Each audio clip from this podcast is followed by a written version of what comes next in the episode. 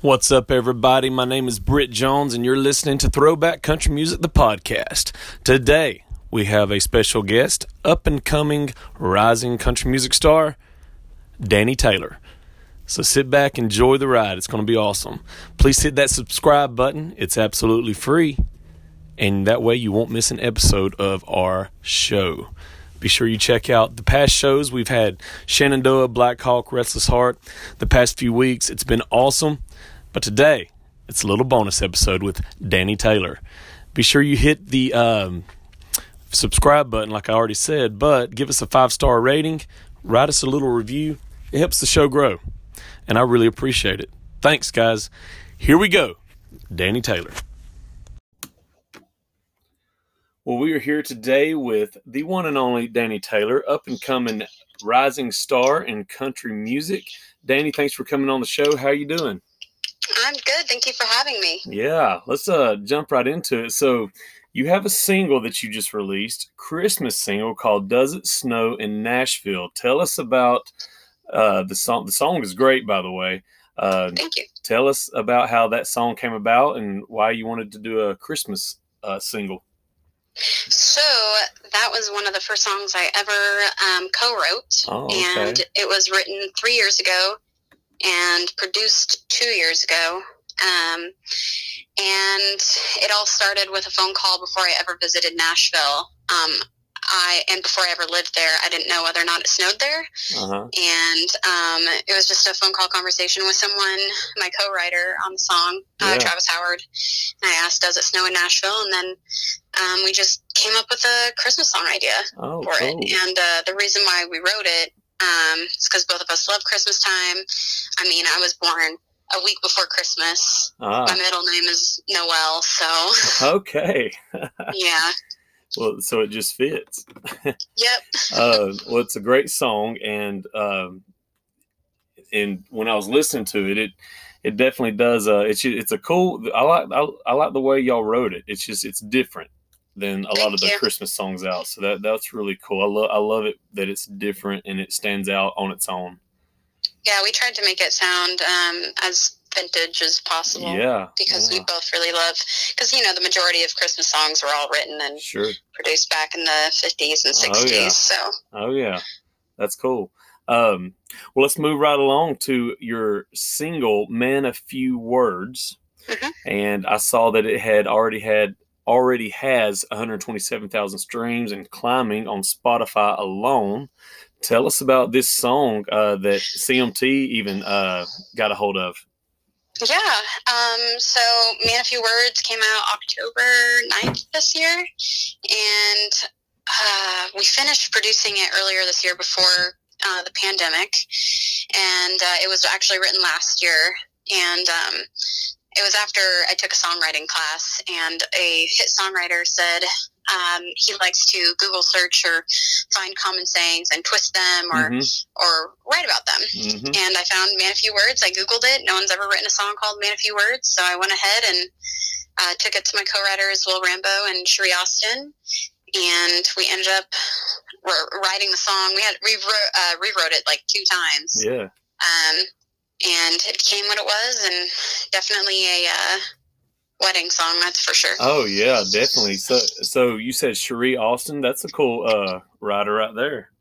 Oh, yeah. I love them. They're like my Nashville mom and dad. oh, that's awesome. Yeah. Uh, for those of you listening, you you recognize that voice um, or the name Sherrié Austin. She had a really awesome song. Uh, was it? I guess it was late nineties. Her. That, oh, what was that song called?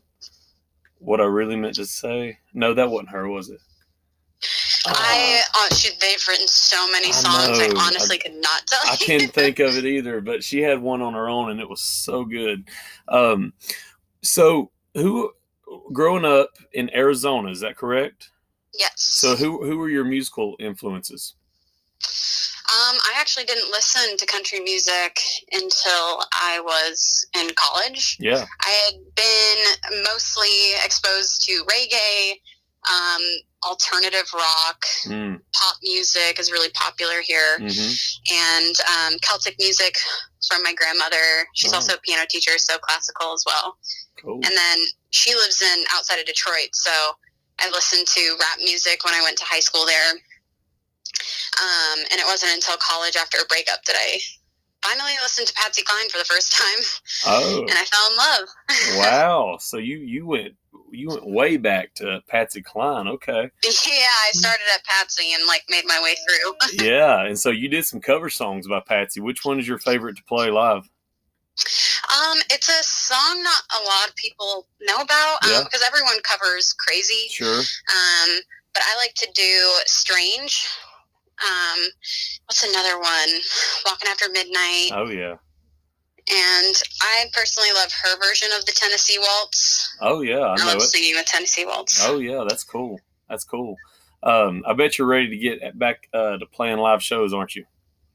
Oh, yeah. Yeah. Not until next year. Yeah. Just waiting to see what's going on in the world. Right. Um, you never know now. Yeah. So Yeah. just hoping this the vaccine and everything works out and we can finally just go out. It's been a weird year. It has been. I know it's been a weird year for music, for musicians, and uh, I can't wait for uh, tours to start kicking back out. Um, it's just I've missed it. I've missed going to shows.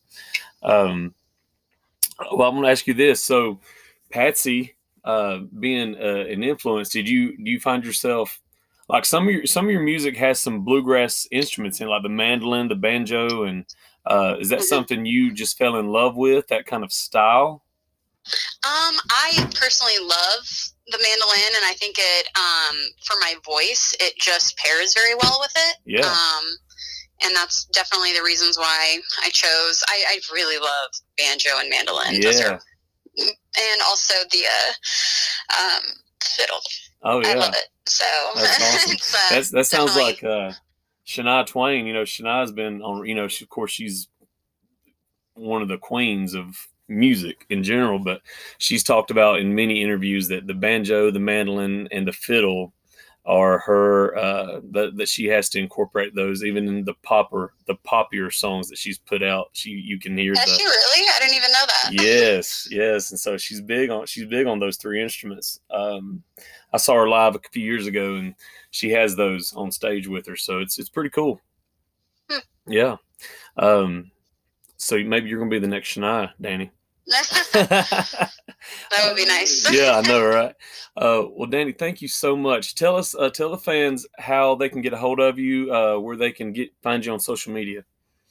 So y'all can find me at Dani Taylor Music, which is D A N I Taylor T A Y L O R Music on Twitter, Instagram, TikTok, Facebook, all the social medias, YouTube.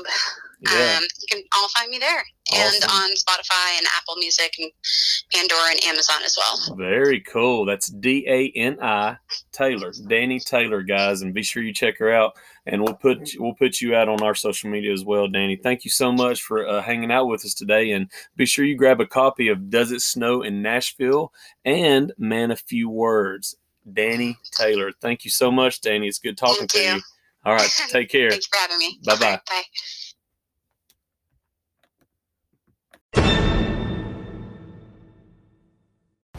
Well, I hope you enjoyed this short little bonus episode with Dani Taylor. Be sure you check her out online at all her social media channels. Check out that new Christmas single as well. Have a wonderful week.